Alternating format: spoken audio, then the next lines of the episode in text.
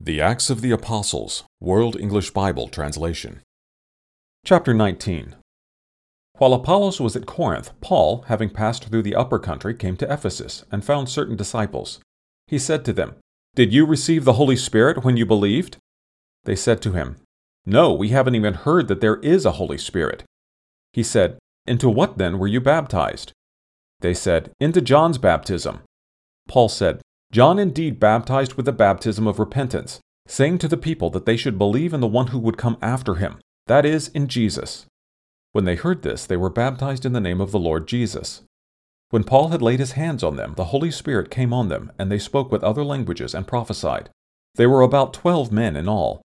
He entered into the synagogue and spoke boldly for a period of three months, reasoning and persuading about the things concerning God's kingdom. But when some were hardened and disobedient, speaking evil of the way before the multitude, he departed from them, and separated the disciples, reasoning daily in the school of Tyrannus. This continued for two years, so that all those who lived in Asia heard the word of the Lord Jesus, both Jews and Greeks. God worked special miracles by the hands of Paul, so that even handkerchiefs or aprons were carried away from his body to the sick, and the evil spirits went out. But some of the itinerant Jews, exorcists, took on themselves to invoke over those who had the evil spirits the name of the Lord Jesus, saying, We adjure you by Jesus whom Paul preaches. There were seven sons of one Sceva, a Jewish chief priest, who did this. The evil spirit answered, Jesus I know, and Paul I know, but who are you? The man in whom the evil spirit was leapt on them and overpowered them and prevailed against them, so that they fled out of that house naked and wounded.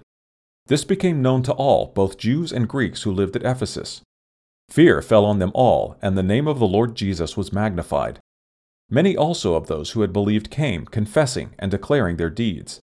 Many of those who practiced magical arts brought their books together and burned them in the sight of all. They counted their price and found it to be fifty thousand pieces of silver.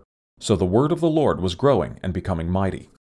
Now, after these things had ended, Paul determined in the Spirit, when he had passed through Macedonia and Achaia, to go to Jerusalem, saying, After I have been there, I must also see Rome. Having sent into Macedonia two of those who served him, Timothy and Erastus, he himself stayed in Asia for a while.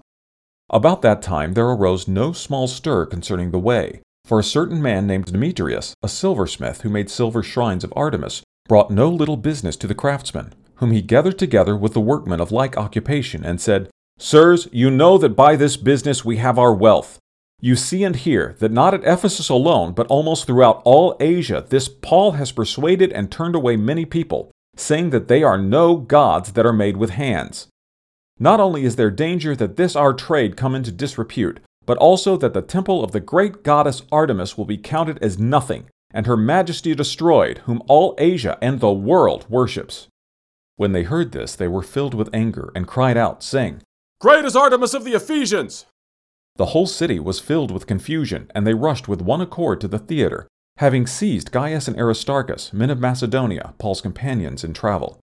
When Paul wanted to enter into the people, the disciples didn't allow him. Certain also of the Asiarchs, being his friends, sent to him and begged him not to venture into the theater. Some therefore cried one thing, and some another, for the assembly was in confusion. Most of them didn't know why they had come together. They brought Alexander out of the multitude, the Jews putting him forward. Alexander beckoned with his hand and would have made a defense to the people, but when they perceived that he was a Jew, all with one voice for a time of about two hours cried out, Great is Artemis of the Ephesians! When the town clerk had quieted the multitude, he said, you men of Ephesus, what man is there who doesn't know that the city of the Ephesians is temple keeper to the great goddess Artemis, and of the image which fell down from Zeus? Seeing then that these things can't be denied, you ought to be quiet and to do nothing rash. For you have brought these men here who are neither robbers of temples nor blasphemers of your goddess.